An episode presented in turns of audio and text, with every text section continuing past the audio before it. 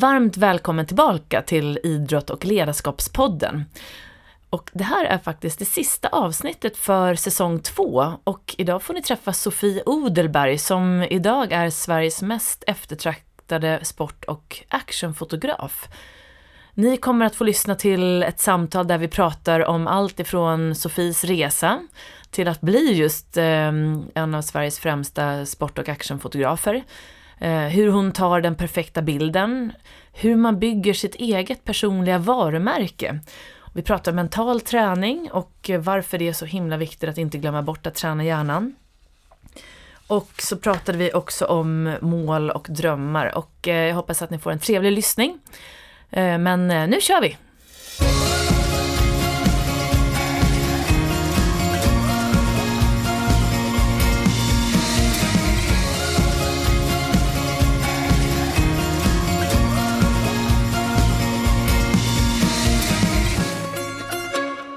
Idag har jag då med mig Sofie Odelberg som är en av Sveriges mest kända sport och actionfotograf. Hon är också ambassadör för både Canon och Pro Photo. Hon föreläser och jobbar med företag som H&M, Adidas, Nike, Haglöfs, Åka skidor, Utemagasinet, Expressen, Hyundai, Vitamin Well, Plaza Publishing Group och många fler. Hon bloggar på roanes.se och där finns hon då såklart och på Instagram med mera, och Instagram och Facebook ser du hennes fantastiska bilder. Och jag träffade Sofie på en fotografering för Röners vårkampanj och blev supernyfiken på denna spontana, supertrevliga och proffsiga tjej. Så nu sitter vi här. Varmt välkommen hit Sofie. Tack så mycket.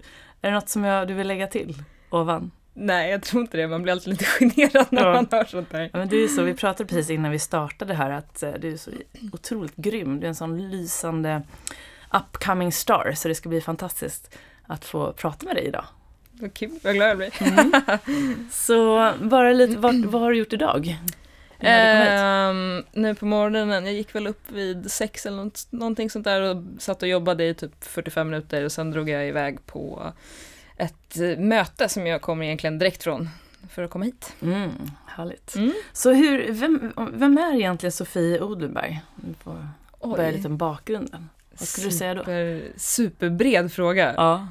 Eh, vem är jag? Eh, gud vad svårt. Men jag är väl en jag är sportnörd i grunden. Ja. Älskar, alltså fr från början är det så jag älskar att röra på mig. Eh, det är det bästa jag vet, men mina huvudgrejer är liksom, jag älskar sport och jag älskar att skapa. Och det är väl därför jag har hamnat till slut där jag, där jag är idag på något vis, att det är en kombination av sport och skapa. Mm. Men, eh, ja vad, vad mer? Jag, jag, har, jag har lite svårt att sitta still, men jag tycker också att det är min styrka på något vis. Att det, det, det händer väl saker kring mig konstant, det står väldigt sällan still och står det still gör det väl en väldigt kort stund, för annars så ja, då föds det nya idéer på kul saker man kan göra. Sen är det bara rivstart igen på massa kul. Vart kommer du ifrån? Jag är från Stockholm. Och eh, när är du född? 1991. 91, ja schysst. Och bor du kvar i Stockholm nu? Ja, det gör jag. Eh, jag har flängt väldigt mycket de senaste åren, fram och tillbaka över, över världen och Sverige. Så bott eh, perioder fram och tillbaka i Åre under fyra års tid. Eh, och, men nu har jag väl varit i Stockholm i nästan två år tillbaka här liksom kontinuerligt och har min bas här för alla kunder sitter i Stockholm så mm. då måste man nästan göra det själv också. Men eh, det är väl kanske inte exakt vad jag önskar bo någonstans men eh, just nu funkar det rätt bra. Ja, schysst. Eh, hur ser en vardag ut då i ditt liv om man tänker på det här du jobbar med och även livet generellt? Alltså jag har ju inte, jag har inte så mycket vardag och helg, utan det är det är egentligen nästan bara dagar för mig. Det är så här, har jag någonting att göra så görs det vare sig det är en lördag eller en fredagkväll, det spelar inte så stor roll. Och för mig passar det väldigt bra, för, för alltså förr så kunde jag bli väldigt, väldigt stressad under veckorna att kunna, alltså vara tvungen att komma på någonting under helgen för då var man ju ledig och då måste man ju ta vara på ledigheten. Och sen kom jag inte på eller lyckades få ihop någonting bra och då blev jag så stressad och olycklig och sen började jag dra om från början och så gör man det man inte vill göra fem dagar i veckan för att sitta och vänta på två dagar i veckan när man får göra det man egentligen vill göra. Mm. Så eh, det är väl lite också därför jag har låtit det vara så här öppet. Men sen så är det här jobbet, det är liksom, det är en livsstil. Så det, det passar in, verkligen inte alla, men för mig passar det väldigt bra. Och så en, en vanlig vardag eller vilken dag som helst, det är, ja, det, vissa dagar jobbar jag svinmycket och sitter liksom och framför datorn från sju på morgonen till tolv på natten och har varit ute en gång kanske. Och andra dagar så sitter jag kanske en timme och sen är jag ute absolut hela dagen och kanske reser till någon plats som jag har velat göra privat, men jag får göra det jobb och få, mm. liksom, då är det finansierat och det blir balla grejer av det och det sprids. Och, så det är jätte, jätteolika. Hur stor framförhållning brukar företagen ha om de kontaktar dig när det gäller en fotografering som de vill ha dig med i? Eh, jag blir väl bokad en till två veckor i förväg eller något sånt där. Så det är alltid väldigt snabba puckar. Och, så det gäller att vara, vara sjukt flexibel. Så mina kompisar skrattar mycket åt mig när de kommer så fyra veckor i förväg och bara du Sofia, eller typ som den här podden när vi skulle försöka boka in det här och bara ja, du kom väl med ganska bra, god tid och bara kan du det här datumet? Ja. Och jag bara jag har ingen aning, jag vet inte vart i världen jag är då. Så det var väl inte helt lätt att få till där. Men Nej. Eh, Ja, så det är väl, det är väl lättast att nå mig super, super kort inpå. Ja. Det kan vara, det, men det är som du säger, det är en flexibilitet och en tillgång. För företagen mm. kan ju vara sådär, nu ska vi göra det här. Mm. Och kan du då säga ja så är det klart att då får du jobbet. Ja, exakt. Är man, ja. Men är det, är det generellt så i din bransch? Eller? Ja, det är alltid, det är så här, reklambranschen, det är alltid ja. panik. Man ja. kommer på i sista sekund att så oj, det där borde vi ha gjort, men mm. vi har inte gjort det. Ah, hur löser vi det? Då gäller det att vara snabb och alert och hoppa på det fort och kunna lösa det och ha nästan, det är nästan som att man har en idébank i huvudet redan innan de kommer för att kunna hantera idéer som inte är färdiga men som önskas vara färdiga men som skulle varit färdiga för typ två månader sedan fast lösa det på två dagar. Ungefär. Vilket är det senaste projekt som du har varit i, apropå resor? Eh, just resa, för några veckor sedan så hade jag en eh, musikvideoinspelning tillsammans med Universal men veckan innan det hade jag varit i Peru i tre veckor. Mm. På en helt magisk resa. Det var, vi, vi gick en, eh, vi skulle gå Inkaleden, men den leden som vi har gått är en, en oexploaterad led. Så den vanliga Inkaleden har ungefär 75 000 pers som besöker den varje år. Och den här är, det är, jag var där med en resebyrå som heter Sweat, så äventyrsresebyrå. De borde mm. verkligen spana in, de har svinhäftiga resor. Mm. Men de, den här är sprillans ny och grejen är att den de har lärt känna en dam som äger en hel dalgång i Peru och via det så har de fått tillgång till att vandra genom den här dalen. Och normalt är det bara 75 personer ungefär om året som går den här. Så de har då haft, fått möjlighet att köra sina resor genom den här och du, du går genom alla klimatzoner och når upp till 5000 meters höjd och du träffar inte en själ på vägen och, det, och så är du bara omgiven av berg och alltså det det är så vackert så att det är helt makalöst. Helt fantastiskt. Mm. Och var du där som fotograf? Mm, fotograf och filmare så att jag har fotat och filmat hela resan och det ska bli marknadsföring och det ligger redan ute massa bilder som man kan kika på på både min Instagram och på Sweats Instagram. Ja, ska vi ta den? Din Instagram, vad heter den? Eh, då är det Sofie Odelberg understreck official. Just det. Och så stavas jag med PH-I-E. Just det, exakt. Jag lägger ja. upp det här också i ja. bloggen när jag lägger det upp det här. Ja, kanon. Ja. Men du, vad var det som gjorde att just fotografering och filmning blev ditt yrke? Alltså det är rätt kul för att jag har aldrig, jag har aldrig haft någon plan på att jag skulle bli fotograf. Jag, jag tyckte att det var kul, men det började väl med när jag, när jag var liten så jag har alltid må, alltså jag har alltid skapat jättemycket och så har jag målat supermycket. Och så när jag var 14 eller sånt där som alla andra får, då får man en livskris och lägger av med typ allt. Och jag slutade måla och rubbet. Men sen så saknade jag väl det där med att bestämt mig för att jag aldrig skulle rita igen. Och så hittade jag en kamera, ungefär så. Mm. Och tyckte väl att så här, ja men det här är typ samma sak fast eh, ändå inte så det här är en liten annan grej. Men när jag väl började plåta så blev jag så jädra irriterad och frustrerad för att jag kunde rita bättre bilder än jag kunde fota. Mm. De såg, jag hade förväntat mig att så här, om jag plåtar så kommer bilden se ut som det gör i tidningen ungefär. Och så tyckte jag så här, men vad är det de gör som inte jag gör? Och så vart jag irriterad över det där. Eh, men jag ville ju bli bättre då. Och, och, så började jag lära mig Photoshop och nörda och lära mig hur det, skulle, eller hur det funkar, hur jag skulle få samma resultat. Och eh, det ledde till att jag blev väldigt, alltså rätt duktig ganska fort. Men jag trodde aldrig på att det skulle vara något yrke. Jag såg det bara som att få liksom, mätta kreativiteten på något vis. Tills jag under gymnasiet då så började jag, det var när sociala medier kom så började jag lägga ut lite bilder och så började det väl med typ kompisar hörde av sig bara Åh, kan inte du ta en bild på mig så jag kan ha det på typ Facebook. Och då sa jag absolut, men det kostar pengar. Just det, bra. och, och det var mer att det var en kul grej från början att jag såg så här, åh, lite coolt, jag tjänar några hundra spänn extra i månaden eller några tusen lappar i månaden på att fota vid sidan av massa extra jobb och skolan. Det var bara det att sen, eh, sen tog det där fart. Alltså grejen var att från början så var inte ens fotot mitt min huvud, huvudgrej, utan det var det som jag egentligen fastnade mest för var Photoshop. För det var ju, det var ju bara rita digitalt. Men det som tvingade mig att bli bättre fotograf var att jag behövde bättre material att jobba med för att mina retuscher skulle bli snyggare. Och det här allt eftersom ledde till att jag började, när jag var typ 17, började jobba på en reklambyrå och fick möjlighet att hjälpa dem med både retusch och foto.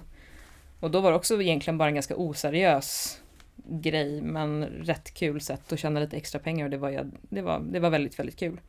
Men eh, där någonstans så, bestäm, eller så tog jag väl ett beslut att så här, jo men det här skulle jag kunna tänka mig faktiskt jobba som. För tydligen fanns det då ett yrke som hette retuschör och så kände jag att det där, det där är min grej. Och den, det kände jag då var betydligt mer rimligt att arbeta med en foto för att den ekonomiska det är så mycket pengar som du behöver investera för att ens kunna börja jobba som fotograf är ju helt ohyggligt. Och det är 17-åring och bara hej, smacka in några hundratusen, det går ju inte. Mm. Och det tyckte inte jag var, och så var det så himla osäkert, så får man tillbaka det? Eller så här, hur ska jag få kunder och hur funkar det här? Så det, jag höll det bara på hobbynivå, men retuschen, då behövde jag en dator, en ritplatta och en programvara. Så var jag hemma, så då då satsade jag järnet på det och inte så mycket lång tid efter att jag väl hade satsat så satt jag och var ansvarig på Plaza Publishing Group för repron på Plaza Interiör, Plaza Kvinna, Stora Plaza och Gourmet och massa andra. Mm. Och, och sen började jag jobba och göra retusch för H&M och nej, det var svinkul men eh, ja, det, det, gick, det gick skitfort väldigt, väldigt bra eller det gick väldigt, väldigt bra väldigt, väldigt fort. Och, och sen efter ett tag kände jag så här, men alltså, jag är typ 21, vad, hur ska jag kunna utveckla det här en hel livstid? Och så kände jag att så här, men det här är jättekul och jag tjänade väldigt bra med pengar och hade jättestora kunder. Men så kände jag så här, men om jag är 21 nu, hur ska det här kunna jag, jag, jag, rast, jag, blir rastlös väldigt fort. Känner jag inte att det finns någon utveckling så spelar det liksom ingen roll vad man får för inkomst eller sådär. Och då kände jag så här, nej, det här, det här kommer bli tråkigt. Ja, jag kom, det här kommer stagnera liksom. Och då kände jag att då vill jag utmana mig med någonting annat. För jag kände inte att jag kunde hitta någon liksom, nerv i att försöka tjäna ännu mer pengar eller hitta någon ännu ballare kund. För att det där var på något vis mitt, mitt mål då. Och så tänkte jag så här, men åh, ska jag inte ska jag inte testa och gå fullt in som fotograf? För under den här tiden som jag också hade varit retuschör så hade jag för liksom samma kunder gjort fotojobb. Men jag hade aldrig, liksom, jag försökte inte få in dem men det hade gått väldigt bra. Alltså, jag hade en schysst portfolio med bra namn redan från början som var lite sjukt. Och så tänkte jag så här, men alltså om det har gått så här bra utan att jag ens har försökt på riktigt. Vad skulle hända om jag försökte? Skulle jag, alltså, det finns ju en potential där. Och sen så eh, flyttade jag, gjorde jag, jag hade en, så här, ett, en, en önskan, jag har en liten lista hemma som jag har haft i många, många år, att jag har som en bucket list på saker som jag vill göra genom mitt liv som, som ska göras. Och en var att, ja, jag är skidåkare sedan jag var väldigt, väldigt liten. Och att jag ville åtminstone ha gjort en, en skidsäsong på en skidort och få verkligen vräkåka mycket skidor. Och, och då så, eh, jag har liksom växt upp med år i bakfickan sen, ja det var där jag lärde mig åka skidor och har varit där en miljon gånger var, varje säsong. Och så tänkte jag, ja men det hade ju varit kul att åka till Alperna, men eh, är jag kvar i Sverige så kan jag fortfarande göra retuscher för mina kunder. Och, men från Åre, då spelar det ingen roll. Så då bestämde jag mig för att göra säsong i Åre. Och då när, det, när man kommer upp dit, eller för mig då så, det är sjukt mycket duktiga, kreativa människor. Och det är så, det är så öpp, liksom öppet sinne och det finns så fantastiskt många duktiga fotografer. Så när jag kom upp dit och insåg att så här, oj, typ fotograferna här uppe är som stjärnor. Bara, fast alltså, de tar jättefina bilder, verkligen. Men jag kan också ta sådana där bilder. Och då är jag en riktig tävlingshjärna, så då mm. bara, jag ska också. så då gav jag mig fan på att jag också skulle få lika mycket följare som dem eller lika mycket uppmärksamhet för att jag tyckte att jag borde kunna lätt fixa det där. Mm. eh, och det fick mig att få upp ögonen för sportfoto. Och det var liksom det som, för att från början så visste jag, det var också ett av skälen till att jag inte riktigt ville satsa på foto var för att jag inte, jag visste inte vad jag ville plåta. Och det är rätt roligt med tanke på att jag har idrottat sedan jag var liten att jag inte ens har tänkt på det, det kanske var för nära liksom. Mm. Men, och då bara, det här är typ det roligaste jag gjort. Och det får sån respons och folk tycker om det man gör. Och det, det uppskattas och det skapar nya vänskaper, glädje och allting. Så jag bara, alltså okej, okay, ska jag vara fotograf, då är det sport som gäller, ingenting annat. Och, och så, så sa jag så här, okej, okay, nu är det allt eller inget, nu, nu går det in all in för det här. Och så får vi utvärdera om ett år hur det har gått liksom. Och så, och så gjorde jag det och investerade i all utrustning som saknades. Och, ja, och sen nu, det är väl inte ens tre år senare, så har det gått ganska bra. Det är så coolt. Och det var så roligt för jag var i Åre här i februari i år. Mm. Och eh, i våran, vi hyrde en lägenhet där och där eh, hade de en tidning som heter Åre Magasinet tror jag. Mm. Magasin Åre. Magasin Åre, ja. ja. Och så var det ju ett foto där så jag bara det här och så stod det om dig. Ja. Och då hade ni, fotot var så coolt, det var då en skidåkare uppe i en restaurang som man ser, han är då på väg ut från restaurangen. Det ser ut som att han mm. liksom ska då göra ett sånt hopp liksom, ut mm. från restaurangen. Och, mm. och, att du hade tagit Berätta om den ja, det fotograferingen. Var, det var sjukt kul. Eh, killen på bilden är Felix Elofsson som är med i svenska puckelpistlandslaget. Vi, eh, det, var, det var kanske två år sedan som vi plottade den där tror jag. Men eh, storyn var att vi hade bestämt att vi, vi skulle ut och plåta någon dag. Eh, och vi hade åkt runt i systemet i Åre några timmar på förmiddagen och försökt titta på, eller vi hade plåtat ganska mycket bilder. Så här, det var, vi hade fått till rätt kul bilder, eh, men, men inget speciellt. Men killarna var, killarna var rätt nöjda med det vi hade plåtat och var så här, ja men det här blir schyssta bilder, vad kul, då har vi liksom bra marknadsföringsmaterial som vi kan använda och lite sådär. Men jag var lite, jag var sur när vi käkade lunch, och bara Sofie varför är du sur för? Eller så här, vad, vad är det? Och jag bara, fast alltså ja, det är väl bra bilder, men det är inget nytt. Det finns ingenting nytt med det här. Allt det här har gjort förut, gjorts förut. Bara det, det, är liksom, det är ingen nerv i det. Bara, och så tyckte jag, jag tyckte verkligen att det var skittråkigt, för jag bara fan, jag vill ju komma på något speciellt liksom. Och då, jag kommer inte ihåg vem av det, det var Felix Elofsson och Ludvig Fjällström, så båda är med i puckellandslaget. Men någon av dem pitchade plötsligt idén att så här, alltså vi har funderat på om man kan hoppa över kanten på terrassen till den här då restaurangen som heter Hummelstugan. Det finns, den ligger liksom halvvägs upp på berget med en 180 graders vy över hela Åre. Den är, ligger fantastiskt, det är sjukt vackert där uppe. Och sen är det den här terrassen som är utanför och så kanske den har en, vad kan det vara, fem, fem meter dropp under terrassen. Så det går som en liten backe nedanför. Och det de sa var då att ah, men vi har funderat på om det liksom skulle gå att hoppa över kanten på den här terrassen och landa bara nedanför och göra något coolt trick. Och jag gick ju bananas på den där idén. Jag bara ja, jag älskar den! Bara. För vi bara, det är väl ingen som har gjort det här innan? Bara, Nej, jag tror inte det. Så de ringer då ägaren Fredrik Warsén och bara tja, vi har en idé, får vi göra det här? Och det här är det som är så himla kul med sportbranschen, att det är ingen som bara tycker att det är en dum idé, eller bara får vi stå med skidor på eran bardisk liksom de gick igång hur mycket som helst på det och tyckte att den var fantastisk. Så eh, när, när eh, restaurangen den dagen stängde så eh, det här var ganska sent på säsongen så det var ljust väldigt länge. Och så när alla hade dragit därifrån så fick vi full access till restaurangen och drog in, jag vet inte hur mycket snö, in i restaurangen och byggde som en, en rännil av snö till öppningen ut på terrassen hela vägen upp på bardisken så att vi hade liksom ställt lunch och middagsborden på, på höjd för att kunna skapa en backe för att kunna få tillräckligt med fart för att kunna hoppa över kanten. Och det, det, det är resultatet av den där bilden. Ja, det är så fantastiskt. Hur gick det sen? Ja, det, det, gick, det, var, alltså det, det gick jättebra, men det var lite så stressigt och nervöst för att delvis behövde jag plåta det med, med blixtljus för att solen är på gå ner och för att ta upp lite mm. skuggor och sådär. Det tar sin lilla tid och när du fotar med blixtar så är inte kameran fullt lika snabb som den är om man, därför att ljuset kan inte agera på riktigt samma sätt. Eh, man måste vänta in att den ibland mm. laddar upp och sådär. Eh, och grejen var att dagen efter så hade båda de här killarna tävling. Så att vi var lite så här, hur mycket kan vi hoppa? Ni får liksom inte slita ut det för ni har fasiken tävling imorgon. Ja. Och då var det så här, ah, vi begränsade till den här, det här antalet hopp, så det måste vi hålla oss till. Mm. Och då var så här, okej okay, shit, alltså, jag måste ju tajma det här på något av de här hoppen. Annars så är det kört. Jag kan inte, jag, jag, det är inte ens ett alternativ att komma härifrån utan en bild, jag måste bara lösa det. Så det var lite nervöst. Men det, det gick bra och det blev faktiskt några riktigt bra bilder där så det var väldigt, väldigt kul. Ja, det var en fantastisk bild. Jag ska försöka hitta den och lägga upp den på, ja. från tidningen. Du kanske har bild? kan lägga ja, jag, jag, kan, jag kan skicka kan fota den och skicka till mig. Ja.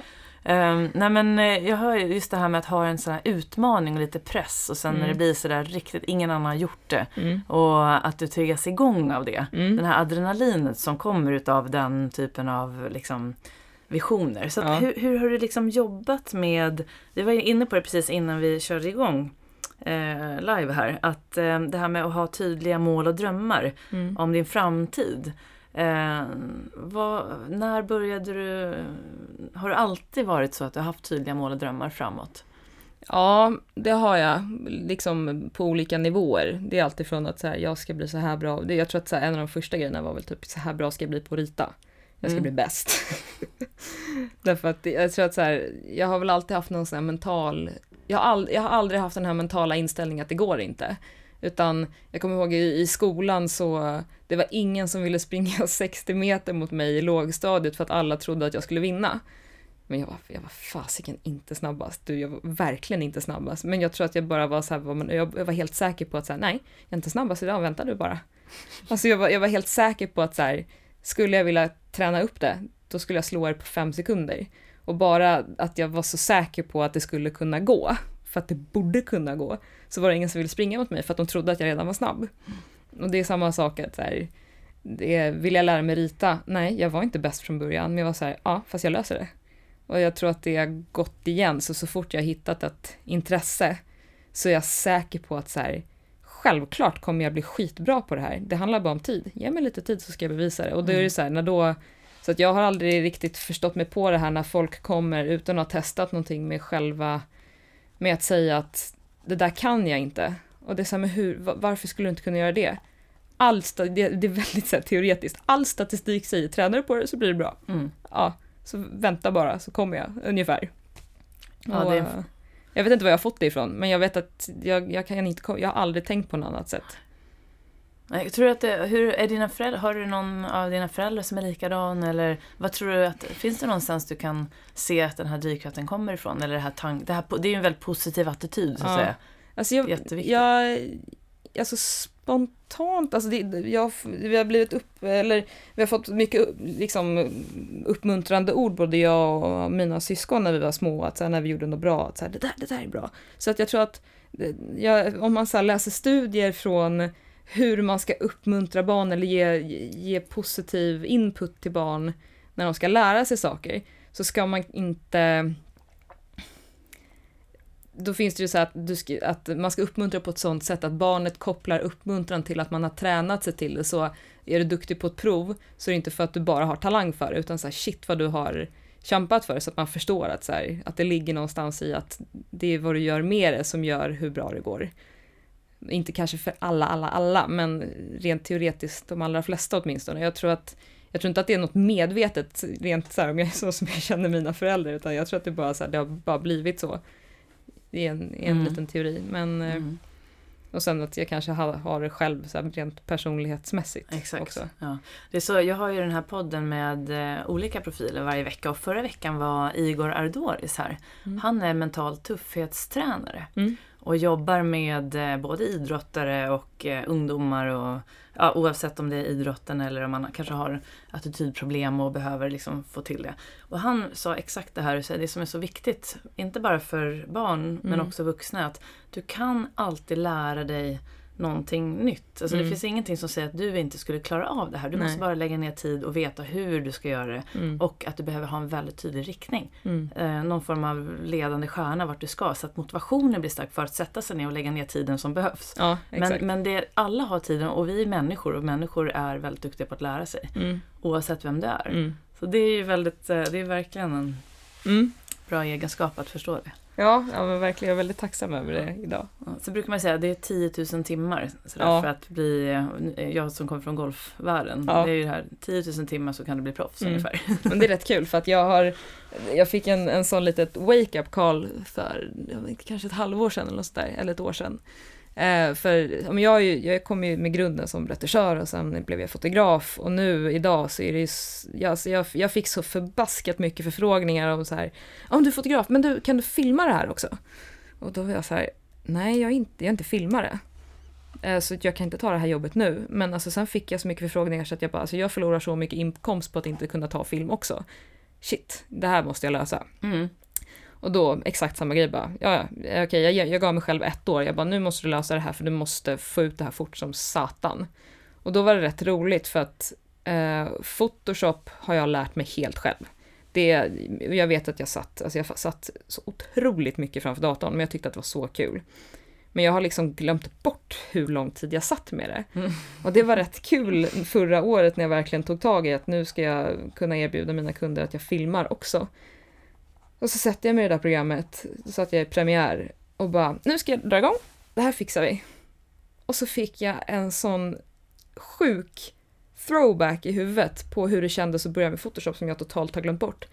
Och bara, men shit var det så här mycket jag nötte? Det kommer jag inte ens ihåg. Och fick sån respekt för liksom mig själv då, som jag helt har glömt bort. Det bara mm. liksom försvann förbi någonstans. Och så insåg jag att så här, shit, jag måste verkligen ha suttit liksom i 10 000 timmar för att komma dit som jag är idag. Det var, det var, mm. rätt, det var rätt kul faktiskt. Man brukar säga att man behöver ha lite, en viss eh, släng av naivitet. Ja. För att liksom ta, dra sig in, ja. slänga sig in i man nya saker. Man får inte tänka på det för mycket. Annars hade man aldrig gjort Nej. det. Man, man, måste ta det liksom lättsamt och bara, mm. ja ja, det kommer säkert att vara skitjobbigt, tänk inte så mycket på det, börja bara. Och så kör man några timmar och sen så drar man sig i håret i skitsur för att man inte har löst någonting som jag önskar lösa för att det borde se ut som man har tänkt det i huvudet, men det gör det inte. Och så går man ifrån sig, men ska aldrig sätta mig vid datorn igen. Så mm. tar det en dag, och så sitter man där nästa kväll igen och bara, fast vänta kanske jag kan mm. testa igen. Och så blir man skitsur och så håller man på sådär tills man på något vis har hittat nyckeln och det, det är, när man kommer över de här stadierna, är svinhäftigt. Så att eh, nu har jag gjort det så himla mycket, men jag tror att eh, det där är verkligen återkommande, att så här, jag vet att alltså jag, jag blir så arg emellan. Men det är då väcks någon envishet i mig. Jag bara, det ska gå! Mm. Jag vet att det ska gå! Och så är man skitsur först innan man har så tagit sig samman lite och bara okej, okay, okej, okay, nu, nu tar vi det här från början. Jag vet att jag kan det här. Sen bara nej, jag glömt bort hur man gjort. Bara, nej! Mm. Och så måste man kolla upp hur man gör. Och, så, så det här är ju verkligen eh, styrkor. Men vad upplever du är dina starkaste tillgångar för att lyckas? För att lyckas eller bara starkaste tillgångar för mig? Eller starkaste tillgångar för dig? Uh, jag tror delvis är att jag har så jädra mycket idéer. Uh, och att det inte bara är idéer utan det blir faktiskt grejer av det också. Så att det sätter fart på, det är därför jag alltid har lite för mycket bollar i luften samtidigt för att jag kommer på idéerna och sätter fart på bollarna. Och så är det, det är därför mycket snurrar samtidigt, vilket också är grymt. Men men det är väl det ena och sen så tror jag att det är väl hela, alltså rent, om man, om man bara ser det till rent professionellt så är jag väldigt orädd för att ta kontakt med folk. Att det, jag tycker inte att det är jobbigt utan det är så här, när jag var yngre innan jag verkligen drog igång och körde liksom frilans på heltid så sa jag, jag, jag har aldrig någonsin inte fått ett jobb som jag sökte. Någonsin. Jag började jobba när jag var 12. Eh, och jag tyckte att det var så jädra kul att söka jobb. För att jag såg det som en tävling. Jag var så här, att få, försöka övertyga den andra parten till att jag ska få jobba någonstans var så sjukt rolig utmaning. För att så här, speciellt om man var så här, alltså jag har aldrig jobbat med det här någonsin. Jag har inte ens varit i närheten. Och att ändå försöka övertyga den andra parten, bara, men jag passar perfekt till det här. Och bara dra alla de här negativa grejerna till en fördel istället. Och sen lyckas få jobbet. Då var det så här, jag är klar. Och sen var det så tråkigt för sen var vi tvungna att börja jobba med det. Och då var det så här, ja, men sen var det inte lika kul längre för jag ville egentligen bara söka jobb. för att själva, och så kommer jag ihåg att jag sa det till mina föräldrar bara, finns det ingenstans där jag bara kan gå in och få söka bara för att se jag vet inte om det går att söka, alltså jag hade massa idéer på mm. det där. Men det är kanske därför också passar så bra för mig att, att vara frilans, för att det är ju som att söka jobb varje gång jag träffar en ny kund. Och, eh, så jag lyckades väl med det där också, att väva in det på något Ja men exakt, så det är en otrolig tillgång när man är just egen. Ja. Att både vara duktig på det du är, mm. alltså en expert och ha ditt specialistområde och också kunna sälja in sig. Mm. De, det är inte alla som har båda delarna tror jag. Nej, det är ju det som är, det är, det som är så hemskt. Alltså, om man drar det hårt just i foto, eller låt säga hela liksom kreativa världen är ju så här, du kan vara hur bra som helst. Du kan fasiken vara, du kan göra någonting unikt som ingen någonsin, någonsin har gjort. Men alltså kan du inte sälja in dig och inte syns, hur fasiken ska du lyckas då när ingen vet att du ens existerar? Och det är ju så här, många, många kreatörer, det är ju så här hårt sagt, man är säljare. Mm. Men det är man ju privat också. Du säljer ju, träffar du någon ny person på en fest och ni ska bli kompisar, då har du någonstans sålt in dig som en bra person som den andra personen tycker om. Mm. Eh, och sen är det bara liksom beroende på hur, på något vis hur långt man drar det där. Men kreatör, alltså många kreatörer är just kreatörer, de är inte säljare. Och jag hade väl, alltså back in the days hade jag väl aldrig riktigt kallat mig säljare. Jag hade aldrig, aldrig, aldrig någonsin gått med på att jobba som typ telefonförsäljare över min döda kropp. Mm. Den enda gången det hade funkat var om någon hade utmanat mig för då hade jag bara, äh, det är klart jag fixar det. Men mm. rent så här, rent, om man ser på att det ska vara kul också så hade jag aldrig velat vara det.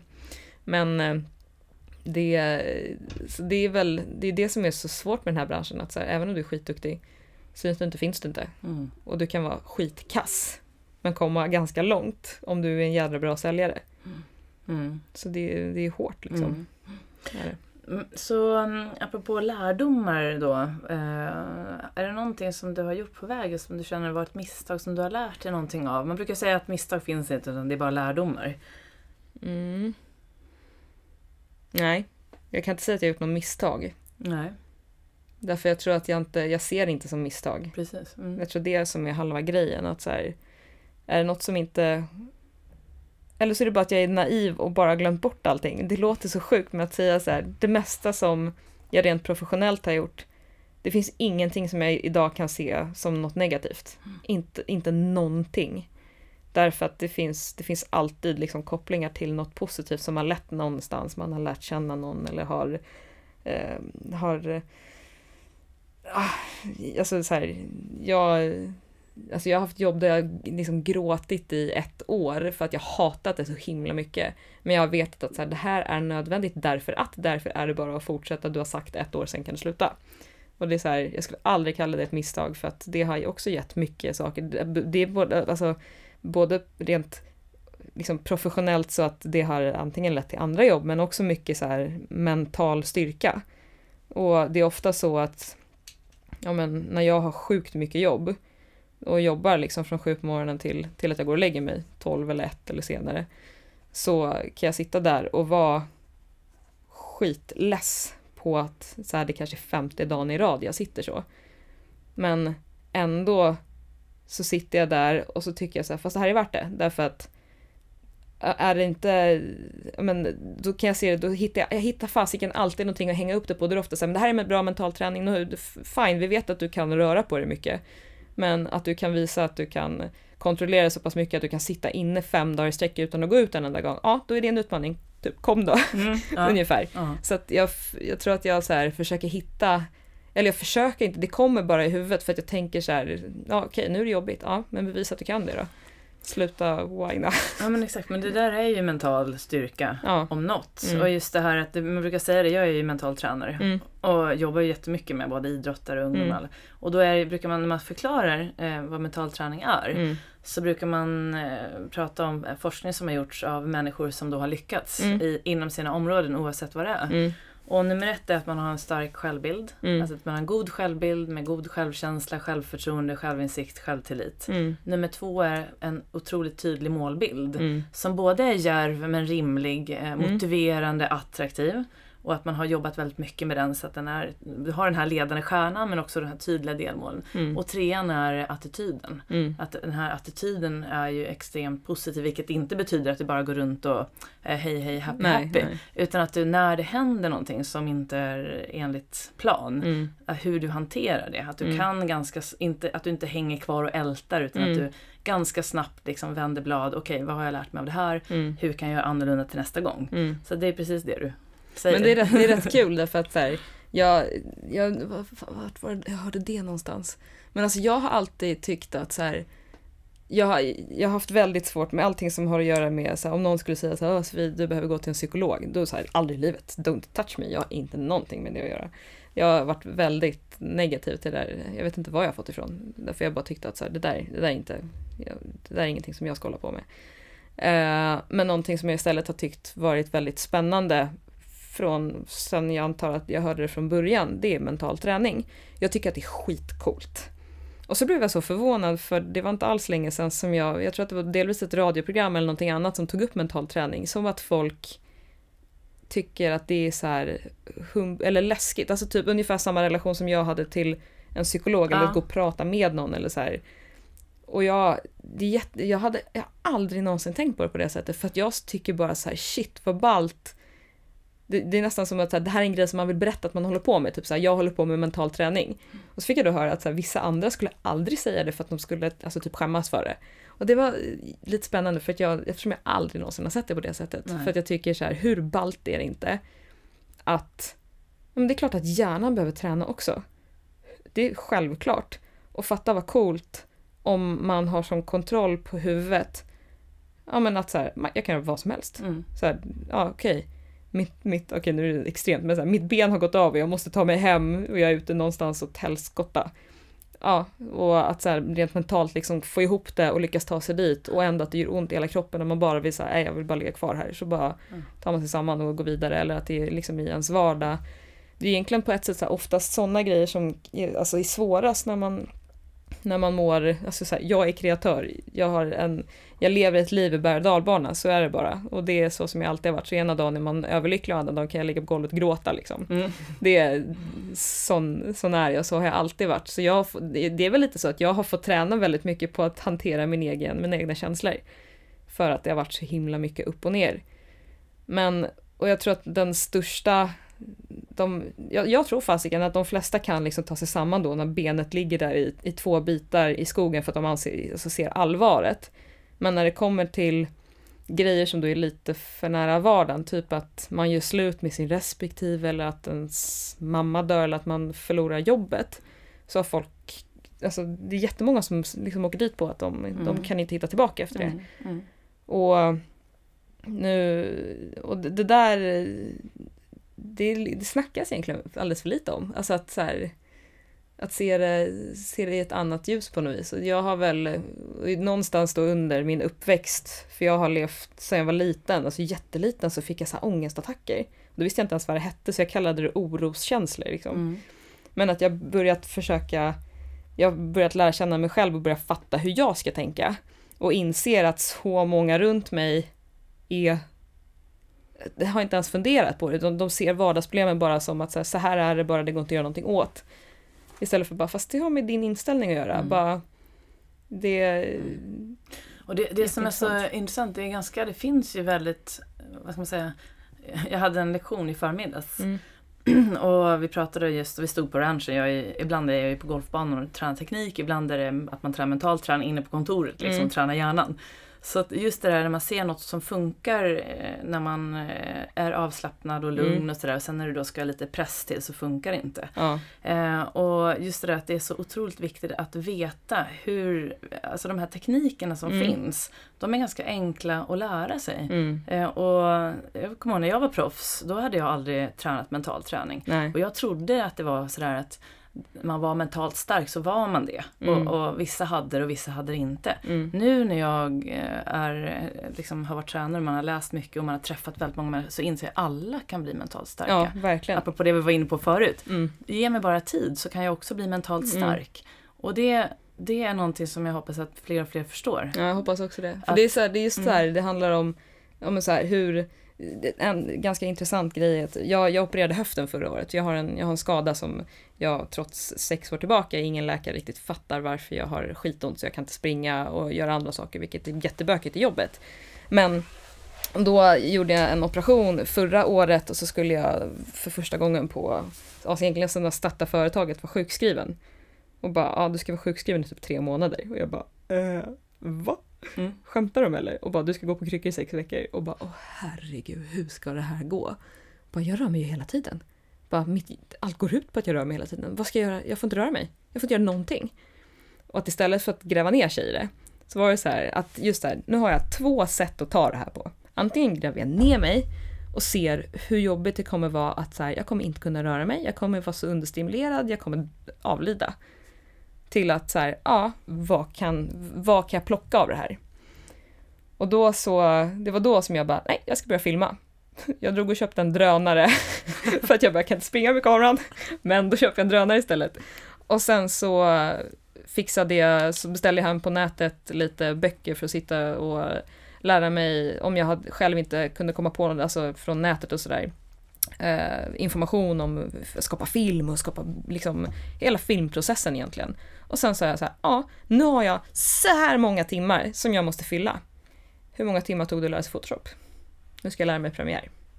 Och ett år senare sitter jag och gör jobb för Universal. Mm. Och det är liksom, just så här hur man då, när man får ett problem, att så här faktiskt i den ställningen ställa sig frågan så här, okej, okay, nu har du möjlighet att ta det här på två sätt, vad väljer du? Och att, för folk ställer ju aldrig sig den frågan, de tar ju bara det som oftast är lättast att ta till sig och det är ofta sorgen att man liksom går in i sig själv och, vilket inte är så konstigt. Men att faktiskt ha det medvetet i huvudet varje gång att så här, nu kan jag välja. Är det skitjobbigt eller det är skitjobbigt men. Ungefär. Mm. Det mm. tycker jag är, den tycker jag är skitspännande. Mm. Just för att så här, det är faktiskt hur Alltså att du måste se att det faktiskt finns ett aktivt val att göra här, även om det är super, super jobbigt. Men att, mm. Mm. Nej men exakt, och, och, att man kan lära sig det. Mm. Eh, även om man, det är så lätt när man, blir, när man får problem att man blir lite destruktiv. Ja. Och då slutar man träna, man kanske slutar äta nyttigt, man liksom vräker i sig i det där. Mm. Och har man då tränat innan helst då så är det ju såklart lättare att ta sig ur. För när man väl, mm. eller om man har någon annan som kan påminna en ja. när man väl är där. Men just att eh, hela tiden ha det här i bakhuvudet att alla kan ta sig ur och lära sig hur, mm. hur man hanterar misstag. Mm. Eh, eller inte misstag, hur man lär sig hantera när det inte går som planerat. Ja. Alla är ju ganska bra på att vara, må bra när, man, när det går bra. Mm. Då är det inte så svårt. Men det är ju när det går dåligt eller när någonting händer. Det är då man utmanas. Det är då den där mentala styrkan kommer fram. Mm. Och där är det bra att träna i förebyggande syfte också. Ja. Säger jag då som mental tränare. Ja. Men jag tänkte på, apropå drömmar och mål och visioner och sådär. Du är ju också ambassadör nu och är du inte Sveriges första ambassadör för Canon? Är det så? Första kvinnliga ambassadör, eller? Jo, för Norden. För Norden, ja. just det. Så, och det här är ju någonting som jag tror såklart är väldigt attraktivt och många som undrar kanske hur du blev det. Så vad tror du anledningen är att just du har blivit deras ambassadör och lyckats hmm. med det? Jag jag sålde in det jävligt bra på mötet. Nej men alltså det gäller väl, alltså det, det, det är det här, alltså om man ser tillbaka när jag, när jag började plåta, när man skulle liksom sälja in sig som fotograf för någonting eller och sådär. Då gäller det ju så här, nej men när jag började inse så här, ska, ska det här gå så måste jag synas. Fasiken vad jobbigt. Det är ju bara, alltså det är ju jättejobbigt att promota sig själv. Och bara, hej, titta på mig, det här är jag jag är så här bra och så är man jätterädd för att folk ska tycka att man är dryg och så här, att folk ska tycka att så här, oj vad tror hon att hon är, liksom kom igen, ta tre steg tillbaka så liksom. Det, jag vet att jag var jätterädd för det för att jag var så här, alltså det här, det här, det här är så jobbigt. Att säga hela tiden så här, kom kolla vad jag skapar, kom kolla vad det här är. Och så bestämde jag mig så här, bara, nej nu får du, nu får du sluta tänka så där för att ska det här gå så du får bara ta det. Och sen får du ta diskussionen och få folk att fatta. Det, får, det kommer vara en del av det, men så här ser det ut om du ska göra det här och du får bara acceptera det. Och, och då så började jag med att det, det finns en sida som heter fotosidan.se. Och så, det var en av, jag, det var alltid från Instagram man började med sådär, men det var det är så här jättestort eh, fotoforum på nätet. Och då tänkte jag så ah, men det är klart att jag ska lägga upp några bilder där så att jag existerar där med, så att jag existerar överallt, så att jag går att hitta överallt. Och jag laddade väl upp typ fyra bilder och sen dagen efter eller något sånt där så man kan se så vad folk gillar och sen kan man lägga till sin favoritbild. Och då såg jag att någon hade valt en av mina bilder som favoritbild. Och jag bara, oh, nu måste mm. kolla vem det här är. Mm. Och då var det grundaren för fotosidan. Och då när jag ser det, jag bara, alltså, jag måste göra någonting av det här. Bara, jag vet inte vad, men någonting. Och då gör de nämligen en tidning. Och då, då sa jag så här, nu får du släppa allting som är pinsamt och att det är jobbigt och att det känns jättekonstigt att säga att man själv är bra. Ungefär, för att det är så, här, så icke-jante så att det bara finns inte. Så jag drog iväg ett mail till honom och bara “Tjena, det här är jag, eh, såg att du gillade min bild, skitkul. Eh, by the way, jag är typ den enda kvinnan i Sverige som fotas bort jag tycker ni ska skriva om mig. Och så drog jag så background story och allting. Och så någon vecka senare fick jag ett samtal och då var det en reporter som ville göra ett typ 8 till 10 sidor reportage om mig i deras tidning. Mm. Och det är väl lite samma, så att där någonstans fick jag lära mig att så här, nu får du bara, du måste se dig själv som en produkt. Mm. Och så här, det är mycket lättare att promota ett företag med ett företagsnamn istället för en privatperson för att det sticker folk i ögonen, det bara är så. Mm. Men då fick jag bara säga, ja men ska du lyckas då måste du bara, om inte du tänker att du är bra och att du är en produkt, hur ska någon annan kunna tänka att du är det? Och det var, lärde jag mig där någonstans och det är som jag gör med vilket möte egentligen som helst så det gäller, du, så här, du måste berätta vilka kvaliteter du har. Du, du får bara glömma att det är jobbigt för att det är jobbigt varenda gång. Men att liksom, det beror på hur man säger det också, men att man på ett ödmjukt men sakligt sätt bara, this is fact, det här är vad jag gör. Jag är faktiskt bra. Och få folk att fokusera på vad produkten faktiskt är och inte bara oj vad hon pratar gott om sig själv. Alltså, det, det är väl en konst i sig, i sig själv, men det är mm. liksom, det är så hela min approach har varit och är. Och så får man bara hoppas att det syns däremellan vem man är rent personlighetsmässigt, även om man promotar sig själv för att ett eget namn är produkten. Liksom. Mm.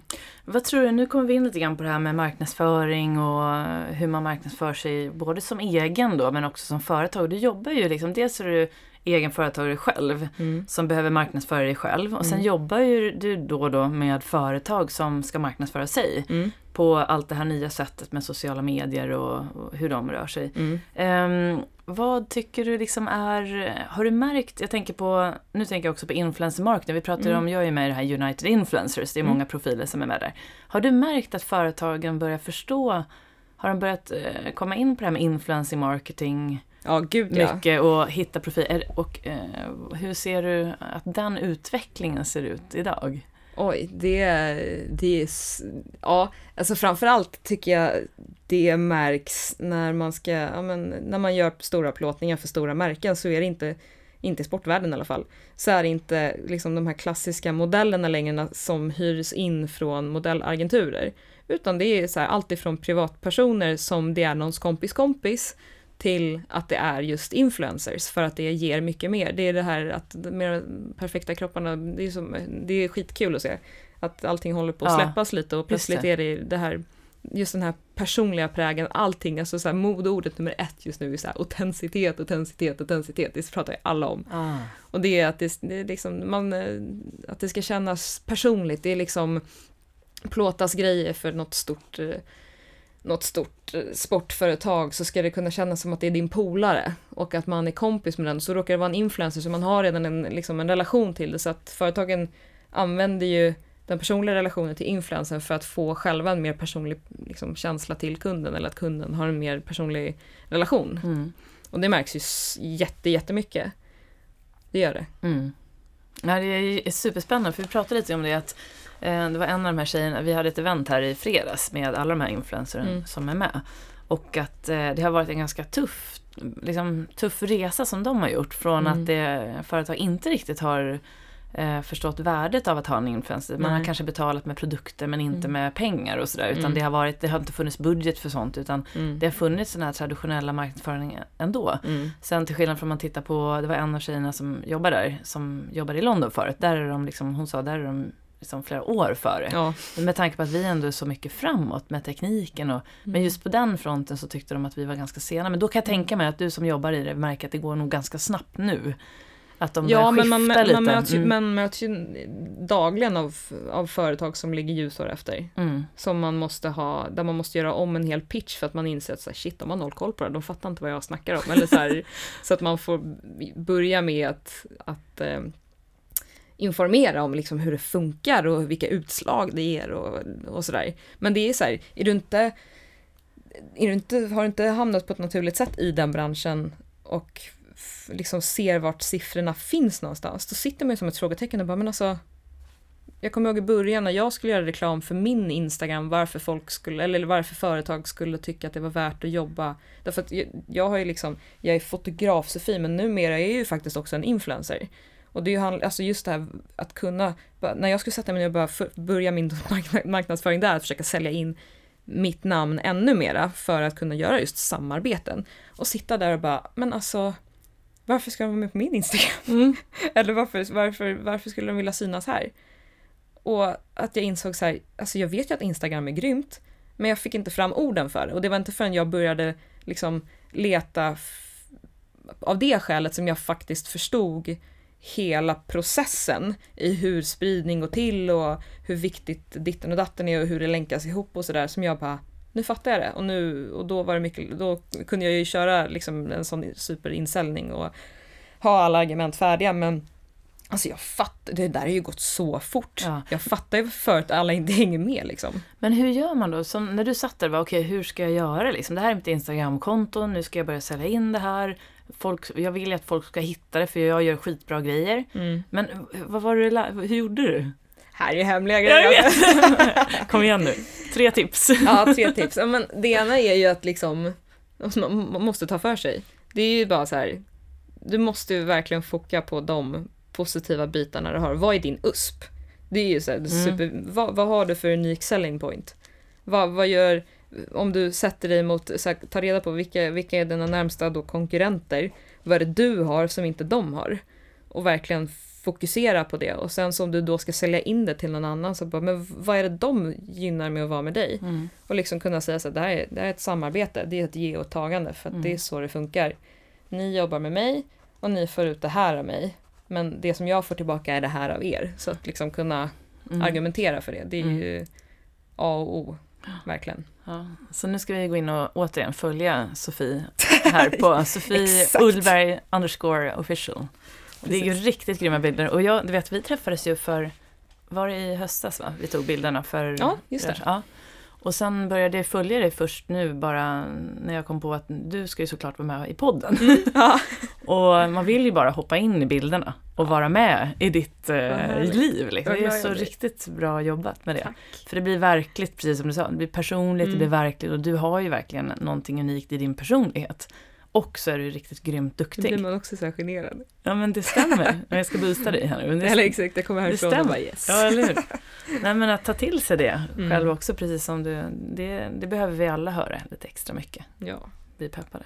Men, eh, ja, men vilka bra tips då. Men nu då, din, eh, vi var inne lite, jag tänker på din roll som fotograf. Mm. När det kan, det här är ju inte bara när man är fotograf, men när man möter en kund och mm. så ska du liksom göra någonting med din kreativitet fast det är deras. Mm. Hur gör du då för att det ska bli ett lyckat projekt? Alltså jag gör jätte, jättemycket research om de jag jobbar med. Och liksom, vad, vad är deras, om säger att det ska plottas bilder, bara, men, okej till att börja med, vad är deras bildspråk? Och att alltid fråga kunden så här, men alltså hur, vad är det ni vad är det ni vill säga med era bilder? Vad, alltså vad är syftet med bilden? Och ibland vet inte kunden det och då får man ta, ta reda på det innan plåtningen för att så här, jag vill ju att kunden ska bli så glad så glad som möjligt och så nöjd som möjligt för det är då jag har gjort mitt jobb bäst. Men jag kan inte göra mitt jobb bäst om inte jag får information av kunden, vad kunden är, står för, vill ha att göra. Exakt. Det, det, där kan jag tänka mig ganska, ibland att de sitter där, men det har vi inte tänkt på ungefär. Nej men det, alltså, det är så här, halva, det är nästan så, halva grejen med att vara fotograf, allting börjar med att man måste ha en liten lektion, därför att det är så här, att vara bildköpare, även om det säljs hur mycket bilder som helst runt om i hela världen idag, så är det inte många som kan vad bildköp är eller hur det går till. Och det är ju så här, för att det är också en, en del, kunden ska känna sig trygg med dig. Och då är det så här, att börja då med att bara, faktiskt bara, har ni koll på det här? Eller förstår ni vad jag menar om jag säger så här? Och så kanske man då snabbt ganska fort nystar så här, okej, okay, de vet inte de här bitarna och bara, men du, jag har ett förslag. Eh, jag lär er alla de här bitarna och så ser man det som en positiv grej istället. Så bara, lär jag er det här så kommer det vara mycket lättare för oss att samarbeta framöver för då har vi redan en grund och ett upplägg och då bara ja, ja, ja, det är jättebra. Ja, det är ju kanon, så då ingår det lite i ditt uh, ja, upplägg? Men, så, så. Ja, ja, självklart, ja. men det underlättar ju för mig också för att då sätter man liksom en prägel på hur man jobbar ihop så att det och, och få folk att förstå att vad det är som kostar och varför det kostar och ja, men vad, vad är det du faktiskt får för de här pengarna istället mm. för att bara säga en summa och någon säger oj vad dyrt det var och man bara ja fast liksom, det här och det här och det här får du därför att jag gör så här och det här och det här men går du till en annan så det kommer inte alls bli samma grej men det kanske kostar en tiondel av mm, det här. Just det. Så med tanke på hur du, nu har inte du träffat alla förut, men de företag du har träffat, finns det någon, några så framgångsfaktorer som du ser att de har? Som, sa du företag? Ja, företag, precis. Eller det kan vara personer, men jag tänker så här, finns det någonting du ser, de som lyckas, har du någon gemensam nämnare? Apropå det som de producerar, det vi ser kontra hur de är. Finns det några framgångsfaktorer som inte vi... Mm. Vi ser ju slutprodukten tänker ja. jag. Eh, vad tror du det är som gör att de... Alltså det är det där, någonstans finns det ju alltid en väldigt orädd person bakom dem, antingen märken eller liksom personliga varumärkena. Därför att så här, någon som vågar ta för sig, någon som vågar synas och just har fått släppa de där pinsamma bitarna som förmodligen de allra flesta känner att så här, shit vad jobbigt ska jag synas här också, herregud. Nu står det på tre platser, jag kommer ihåg det var ett tag, ja men när, när det stod på typ fem platser samtidigt så här, ja Sofie en av de mest, de så här, attraktivaste eller bästa sportfotograferna i Sverige. Jag bara herregud jag kan inte se det här, jag bara skäms så mycket. Mm. Så bara, nej jag skäms inte för att det är jättefint men alltså de kan inte skriva så här, typ så. Och att bara så här, men alltså hallå, lägg av, bara go with it. Alltså mm. om det är jobbigt, titta bort åt andra hållet då, men ta inte bort det. Alltså det där är ju sånt som man behöver, liksom om det ska gå bra. Mm. Och även om det är kanonjobbigt att se det där. Och det är så här, ena sekunden känns det som att man bara, gud jag skäms, jag kan titta på det här. Sen bara, men jag kan inte skämmas, det är inget att skämmas för. Fast man känner sig som en så här, bara, fast det där är ju inte jag. Fast alltså, eller det kanske är det. Eller, aha, är det så här det funkar från början? Och då börjar man fatta att så här, aha, det är kanske så här när stjärn, alltså, alltså hårt sagt så här, ska en stjärna skapas? Det är ju en produkt. Och är det någon som börjar säga att det är en stjärna, då kommer nästa person också vilja säga att det är en stjärna. Alltså till exempel, en tidning ska ju sälja. Säger man då att man har intervju med en stor stjärna i tidningen, då vill ju folk läsa intervjun. Men säger man bara att det är bara en person som, som, som, då är det så här, men åh, varför ska jag läsa det här då? Och det, då börjar man fatta hur alltså, ekorrhjulet på det sättet får igång saker. Och då är det bara att egentligen borde man bara tacka och ta emot när det är någon som säger en liksom fina utmärkelser eller kallar den för någonting bra. Egentligen tycker man så här, men gud det kan du inte säga om mig. Men så när man förstår då så här hur viktigt det är när då nästa person plockar upp samma uttryck och plötsligt blir det ett rullande uttryck som förknippas med en så börjar man förstå att det är så media funkar ja. ungefär. Ja, ja, precis. Så det gäller, det gäller att förstå varför vissa saker ska vara där eller så här, även om det är lite mm. jobbigt. Mm. Men du, vi var inne på, jag tänkte på mental träning förut. Det mm. handlar ju egentligen om att man ska må och fungera bra hela mm. tiden. Och eh, du då som är, du är ju verkligen en lysande stjärna som fler och fler kommer upptäcka. Mm. Eh, och eh, nu har ju du stor erfarenhet av att eh, liksom, hitta balansen och må bra på vägen så att säga. Men vad, du, vad gör du för att må bra på vägen och samtidigt har då allt det här runt omkring dig? Mm, alltså jag gör... Jag tänker väldigt mycket på det, alltså eftersom jag lever med en, en väldigt upp och ner värld ena dagen och så kan det vara någonting annat andra dagen. Så det, det jag har, alltså grund, grundmässigt har jag väl sagt att så här, jag, jag har ett väldigt behov av att känna mig självständig. Så att i vilken jädra situation jag än kan tänkas hamna i så ska jag vara lugn i att jag är själv. Och det kan låta både jättehemskt men också jättebra. Men det... Och, och det, det gäller liksom att spåra mitt huvud iväg på något vis så ska jag på något vis alltid ha ett lugn i att så här, jag vet att jag kommer lösa det, det kommer bara ta lite tid men det löser sig. Eh, för att, inte för att det händer av sig själv utan för att jag har liksom en, en jag vet hur jag ska ta mig tillväga för att det ska bli liksom bra. Men rent jobbmässigt, alltså, jag jobbar ju fruktansvärt mycket. Alltså jag, jag är inte någon sån som räknar timmar därför att jag vet att här, jag, mitt vardagsliv och mitt jobbliv, det är liksom ett och samma. Det är, jag lever ju liksom en livsstil som kräver det här. Det, det, då kan man inte ha att jag jobbar fem dagar i veckan och är ledig två, riktigt på det sättet. I alla fall inte idag.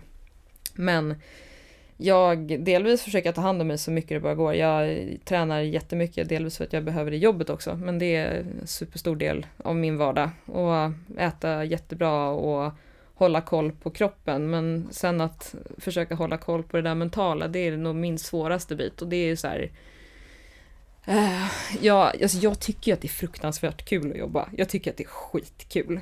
Och jag jobbar, jag har väldigt lätt att jobba lite för mycket. Och jag har försökt liksom att, eh, jag har sagt till mig själv att jag får inte jobba mer än tre dagar i veckan efter, nu har jag sagt efter klockan fem, men den där gränsen försöker hela tiden flytta sig och sen plötsligt blir det att man sitter hela tiden. Men det, det är det ena kan man väl säga. Och det andra är att just med så här, när man jobbar med liksom ett, ett kreativt jobb, så det, det är lätt att det blir bara jobb.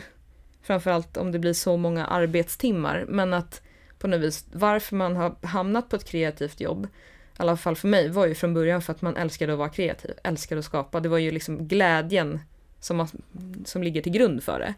Men försvinner glädjen, hur fasiken ska man då kunna skapa? det går ju liksom inte. Och därför är det för mig superviktigt att jag kan ha ett kravlöst skapande, mm. till exempel. Så att ibland kan jag dra ut, ja, filma eller fota, det, det kanske får feeling en dag och bara, ah, men jag skulle vilja dra ut och filma och fota det därför att det är en kul idé.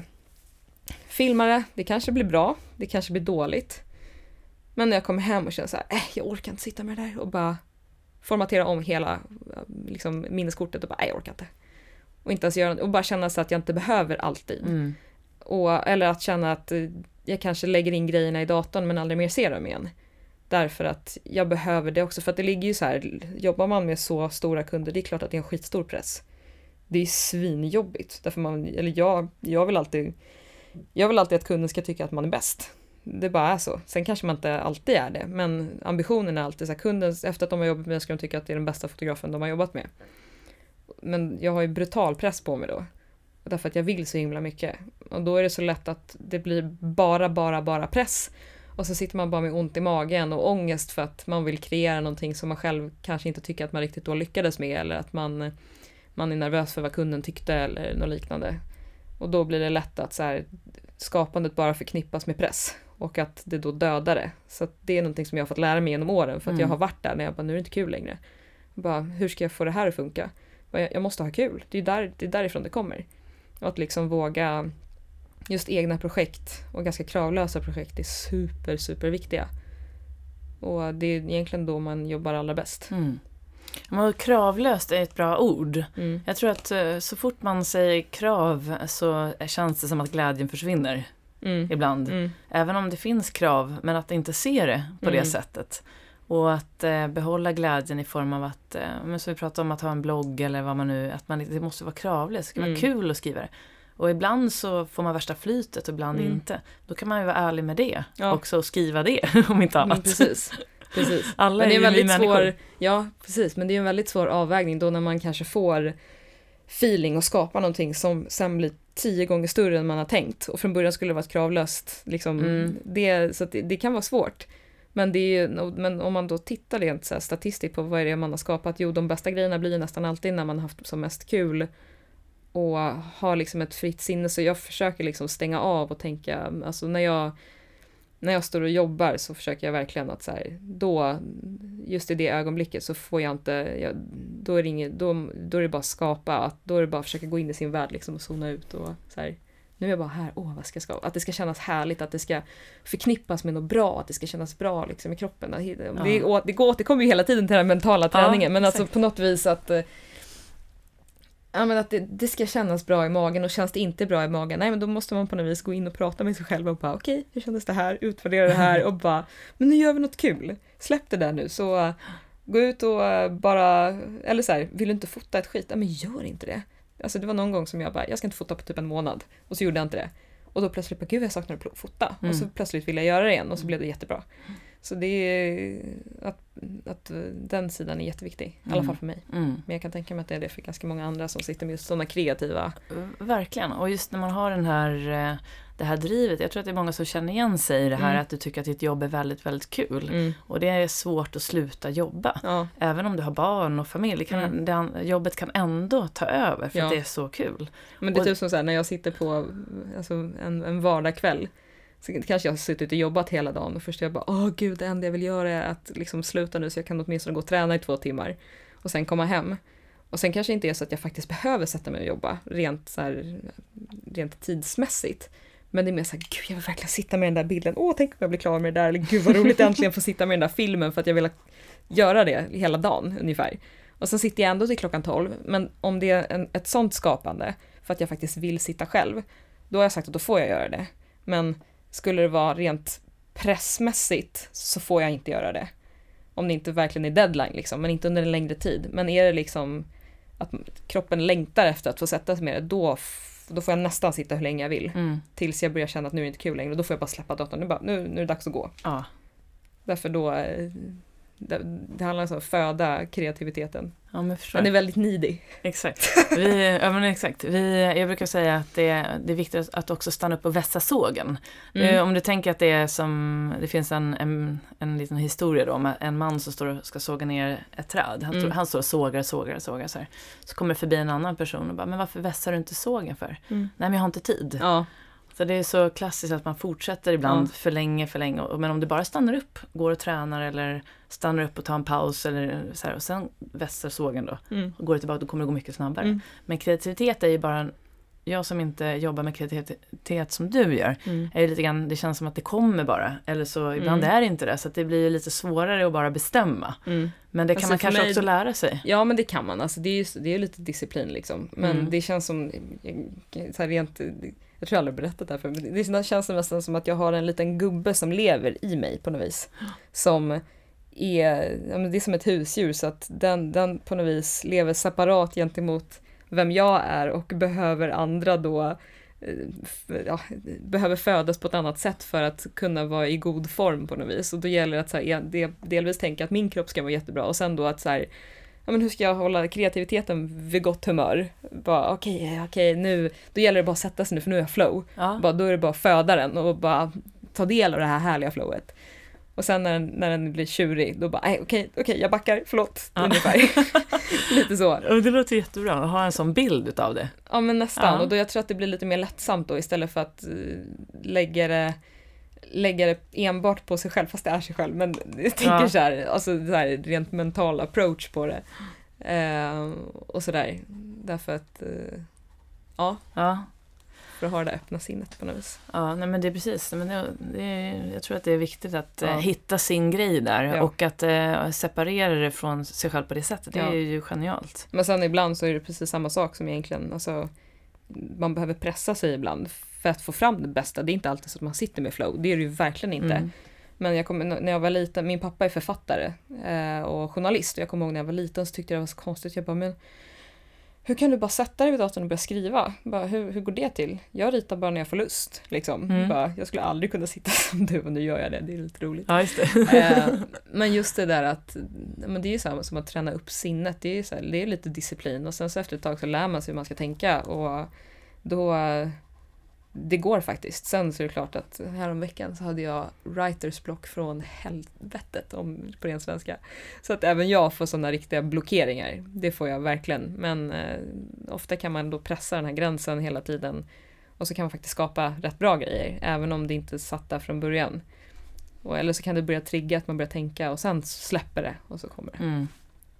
Och apropå kreativitet då, du jobbar ju som fotograf, men det finns ju många som inte är fotografer och som ändå vill ha då de här fantastiska bilderna till sitt Instagramkonto. De kanske har jättemånga följare och, mm. eller vill, vill få många följare och mm. då är ju bilderna en nyckel till det. Så om du som liksom en amatörfotograf ska börja få schysst, så schyssta bilder som möjligt till dina mm. konton. Vad skulle du rekommendera då när det gäller både utrustning och liksom kanske program man kan välja? Och... Alltså ett ska man verkligen inte stirra sig blind på utrustning. Alltså, du kommer så långt med vanlig telefon idag. Och det är ju så här, hårdraget. Är du fotograf så ska det egentligen inte ha med utrustningen att göra, utan det är vad du gör med den ungefär. Mm. Så det gäller alltid att se potentialen i utrustningen och anpassa det man gör efter vad man har till exempel att plåta med. Eller Just liknande. Det. Ja. Men det är rena, men sen så är det bara copy-paste, vad gör andra? Alltså så här, det är så man börjar. Det är så här, ska jag sitta med nya projekt eller grejer som inte jag kan? Bara, vad gör andra? Copy-paste. Mm. och sen kör man det ett tag tills man har kommit in i det så mycket att man kan skapa sig sin egen liksom, take på det. Och göra sin grej av det med sin liksom, lilla prägel. Men det är så här, det är det som får igång kreativiteten. Det är då, det är då man får igång liksom tankesättet inom det segmentet som gör att man sen kan stå på egna ben. Just det. Så man går lite med stödkryckor. Och, och det handlar så allt ifrån att copy-paste idéer, gör, alltså, så att, gör en utmaning att du hittar en bild på typ Instagram som du tycker är fin och så tänker du så här, exakt den där bilden ska jag ta. Alltså precis likadan är målet. Och så gör man en kul grej av det och så kanske det, eller så är det någon jättesnygg grading någon bild har, så man bara åh, de där färgerna var helt magiska. Okej, jag kan göra en utmaning att jag försöker efterlikna det, alltså så att man hela tiden har något, apropå målbild, att Just det. Vad, man, eh, vad man hittar där någonstans. Och finns det något redigerarprogram eller något som du kan rekommendera som finns som app eller om man nu har bara sin telefon? Ja, faktiskt. Eh, ja, de gångerna som jag faktiskt, eh, det är inte så jätteofta jag fotar med telefonen och använder det på det viset. Men ibland så händer det och då, då finns det en app som heter VSCO, Vesco eller något sånt där. Den använder jag i telefonen. Mm. Men när det gäller bild på mm, alltså mina fin, fina bilder på ja. min stora kamera. Ja. Då sitter jag alltid i Photoshop. Ja, just det. Det är det. Men det är Photoshop det, som gäller liksom. Ja, mm. that's the shit. Men det där kan jag faktiskt tipsa om om man är helt ny på på Photoshop och inte liksom vet hur det går till eller hur man ska tänka. Så det här är rätt kul för när, när jag började plåta, det var där jag började som retuschör och det är en sida som heter Moderskeppet. Och den var den super, typ supernystartad nästan kändes det som. Men den har utvecklats jättemycket sedan dess. Så det är så onlinekurser i allt ifrån mm. bildredigering till filmredigering och um, massa andra roliga programvaror och mm, tips på hur du blir bättre fotograf och sånt där. Så de har blivit, de har växt jättemycket. De är mm. kanon, kanonroliga och så är det sådär webbkurser som man kan spela mm, snabbspola när det blir tråkigt eller när det är saker som man redan kan eller så kan man pausa när det är grejer som man vill försöka härma efter och behöver se tio gånger om. Och det kan jag verkligen rekommendera om man vill lära sig lite mer just hur de, de lite mer avancerade programvarorna fungerar så är det kanon. Mm, jättebra. Bra tips. Och om man ska köpa en kamera då? Om man vill göra de här lite schysstare bilderna, hur avancerad måste den vara tycker du? Oj, det är jättesvårt att säga. Svårt att, svårt att fråga en fotograf om det. Så men... Ja, alltså därför att alltså, egentligen ligger det inte i utrustningen. Nej. Det är lite mer så här det, alltså det beror helt på vilka bilder du tar. Mm, mm. Vad det är för känsla du vill ha på bilderna. Det är ju så här, jag byter ju, när jag plåtar mina bilder så har jag liksom typ tio olika objektiv. För att det ger olika känslor på bilderna. Mm. Och olika kameror är bra på olika saker. Ska du fota sport så behövs det en snabbare kamera än om du fotar ett stilleben eller liksom står i studio. Då finns det andra egenskaper som utrustningen borde ha eller önskas ha. Och vissa grejer går jättebra att fota på telefonen men mm. andra grejer funkar inte alls bra för. Och ska du fota när det är mörkt så behöver du en mer ljuskänslig kamera och mer ljuskänsliga objektiv än du behöver om det är superljust eller studio. Så det är ju, ja. det, det är liksom, det där man måste nästan fråga sig själv lite så här, vad ska jag fota?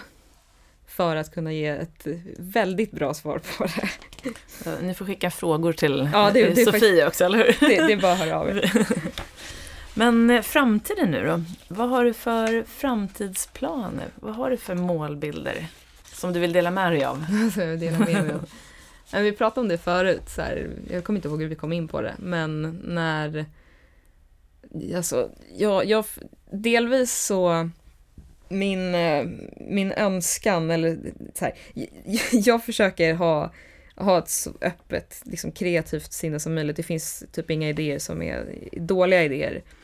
Och ju knäppare det är, desto, mer, desto bättre tycker jag nästan att det är. Och det är lite så här, jag försöker jag försöker lära mina, av mina brorsdöttrar när de spårar iväg i sina idéer och bara alltså det där kan inte, hade inte ens jag kommit på. Men de, de har där flow varenda, varenda dag. och jag får något liknande flow några gånger om året och då tycker jag ändå jag att jag är ganska kreativ så att jag försöker liksom tänka väldigt, väldigt stort. Och det är väl vad jag har försökt göra hela tiden men det vi kom in då på förut var väl att eh, så här, när, alltså gör jag någonting, skulle jag börja eh, jag är gammal simtävlare, så skulle jag börja tävla i simning igen, då skulle inte jag göra det för att så här, vinna SM. Det kanske skulle vara delmål, men huvudmålet skulle vara så här, så det är klart jag vill bli bäst i världen. Och det är samma sak så här, ska jag fota? Det är klart att så här, mitt livsmål är så här, jag vill bli bästa, mest bokade sportfotografen i hela världen. Och då, vissa kan ju bli så provocerade över, över att man säger en sån sak. Men det är mer så här, fast alltså jag är en, jag har, det kliar i min kropp konstant och jag, är, jag, har, jag har så lätt för att bli uttråkad. Och det där att sätta ett sånt mål, i alla fall alltså i foto, det är lättare om man kanske håller på med sport för att då finns det faktiskt en sån position. Men för foto så finns på det sättet, eller det, det finns inte riktigt. Eh, och, och halva magin med det är att det inte finns. För att det innebär att förmodligen kommer jag aldrig någonsin komma fram till målet, utan det är liksom en livslång, en livslång önskan med ett ganska diffust slut som det är så här, ja, jo men så här, man skulle kanske någon gång kunna säga att man har nått dit. Fast jag kan nog aldrig säga att någon fotograf någonsin har gjort det. Det är mer att man liksom ligger på en väldigt hög, hög, hög nivå. Men det är att det är halva magin med det, så att så här, jätte, jätte, jätte, jätte, jätte långsiktigt är att så här, det är klart att man vill bli bäst, men man vill inte bli bäst. Det är ju magiskt. Men att det finns en miljon delmål däremellan, men att man tänker liksom i grunden väldigt stort och det sätter väl lite prägel på hur man sen jobbar på en väldigt mycket lägre nivå. Mm. Att man hela tiden är hungrig på nya saker, letar nya samarbeten, letar nya kunder, mm. letar nya idéer, letar eh, nya sätt att finansiera projekt. Alltså, och det, så lite så försöker jag tänka. Ja. ja, det låter, det ska bli så spännande att följa din resa. Tack. Så nu är det ju några som, många som lyssnar här då och då tänkte jag, jag brukar alltid avsluta med om du fick säga tre saker till den kille eller tjej som lyssnar som också vill bli en framgångsrik fotograf. Mm. Eller kanske, ja vi, vi tar framgångsrik fotograf mm. som det är din. Vad skulle du säga då? Syns, syns, syns. Våga ta för dig och ha jävligt kul på vägen. Mm. Härligt. Vilken bra avslutning. Ja, bra. Är det något mer du vill lägga till innan vi börjar runda av? Jag tror inte det. Det var ett fantastiskt härligt samtal. Ja, det var väldigt, väldigt kul att få vara med. Och jättekul att du kunde dela med dig av allt från mental träning till marknadsföring till eh, liksom hur man gör för att må bra på vägen och så. Superkul. Tack. Tack snälla och jag vet att du är superbokad så jag är så glad att du tog dig den här jag är dryga timmen. Verkligen. Ja. Och eh, ni kan då fortsätta följa Sofie här på hennes Instagram på att Sofie Odelberg official. Och sen har hon en hemsida som heter sofieoderberg.se. Mm. Um, och um, jag lägger upp uh, de här uh, tipsen också på bloggen när det här avsnittet släpps. Så, så får, du kan länka till min blogg också så får folk hitta tillbaka dit. Ja, Ranes på... Ranes.se slash blogg slash Sofie Olberg. Det finns en Just det. radda med bloggar ja. där, jag ligger högst upp. Ja, perfekt. Mm. Och eh, så tusen tack igen och varmt lycka till. Vi kommer följa dig med stor spänning. Du, jag, jag, är säker på att du kommer nå dina mål så det är inte någon, det är inte så orolig för. Inte för fort hoppas jag. Nej, precis. Då, då kommer jag tråkas ut, då kommer jag byta och göra någonting annat ja. istället. ja. du, tusen tack. Tack. Hejdå.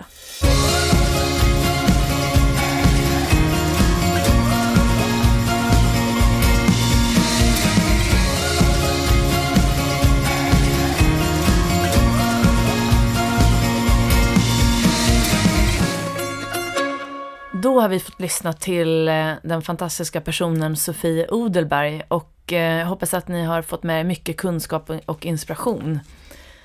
Jag tycker det var otroligt spännande att prata med Sofie och få höra om hennes eh, resa här eh, i sin, sina unga år, fortfarande redan vara Sveriges faktiskt mest eftertraktade sport och eh, actionfotograf.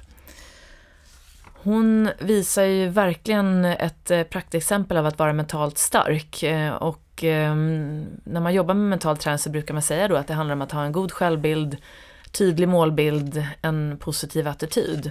Och eh, jag tycker verkligen att man hör om just eh, Sofies positiva attityd till att se även om saker inte går som planerat, att ehm, stanna upp, se vad som gick fel, se vad man kan göra istället och gå vidare. Allt kommer inte gå liksom rakt på en räls hela tiden, utan det gäller bara att eh, lära sig hur man ska hantera de här situationerna. Och eh, att vara extremt envis och att våga drömma stort. Har du inte det där lysande stjärnan långt borta så är det väldigt svårt att ta sig igenom också motgångarna. Så här, våga drömma stort och sätta höga målbilder är inte alltid, det är väldigt viktigt.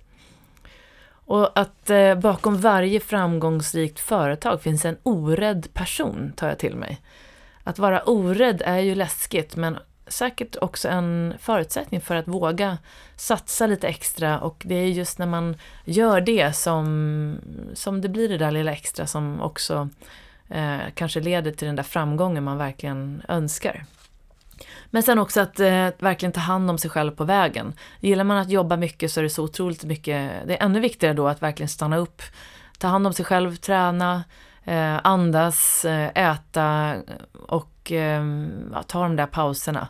Men ändå, och, och sen att ha kul på vägen.